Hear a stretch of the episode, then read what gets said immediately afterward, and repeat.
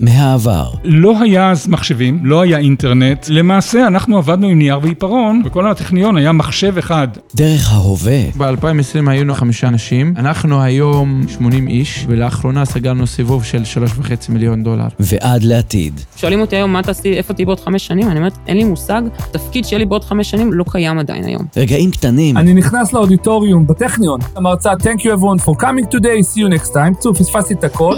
ומעשים גדולים. אז אחרי האסון טבע, אני בעצם המשלחת הראשונה שמגיעה לאזור האסון, מתחילים אה, מאפס. בוגרי הטכניון משפיעים ברמה העולמית. קיבלנו הוקרה מהאו"ם, הטכנולוגיה הוכרה כאחת הטכנולוגיות שיכולות לשפר את העולם. כולם מעודדים אותנו להשתמש בחשמל, כי לכולם נוח שאנחנו שורפים דלקים, אבל אם גם אנחנו נייצר את החשמל, נוכל גם לצרוך אותו בענווה יותר גדולה.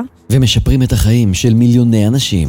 אני רואה שליחות בהנדסה, להשאיר את העולם טוב יותר ממה שקיבלנו אותו, זאת המשימה הכי גדולה לדעתי של אה, מהנדסים או בוגרי טכניון. בואו לשמוע עוד סיפורים, טיפים מעשיים. לדעת לאלתר, זה כאילו לדעת שדברים הולכים להשתבש. יש איזשהו משהו במוכנות הזאת, שזה קצת מרגיע.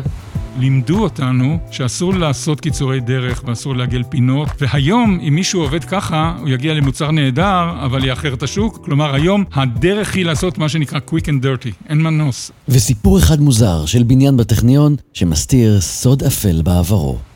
הגעתי לחיפה עם הנרי בליל ה-31 באוקטובר 1966, ב-2 לפנות בוקר.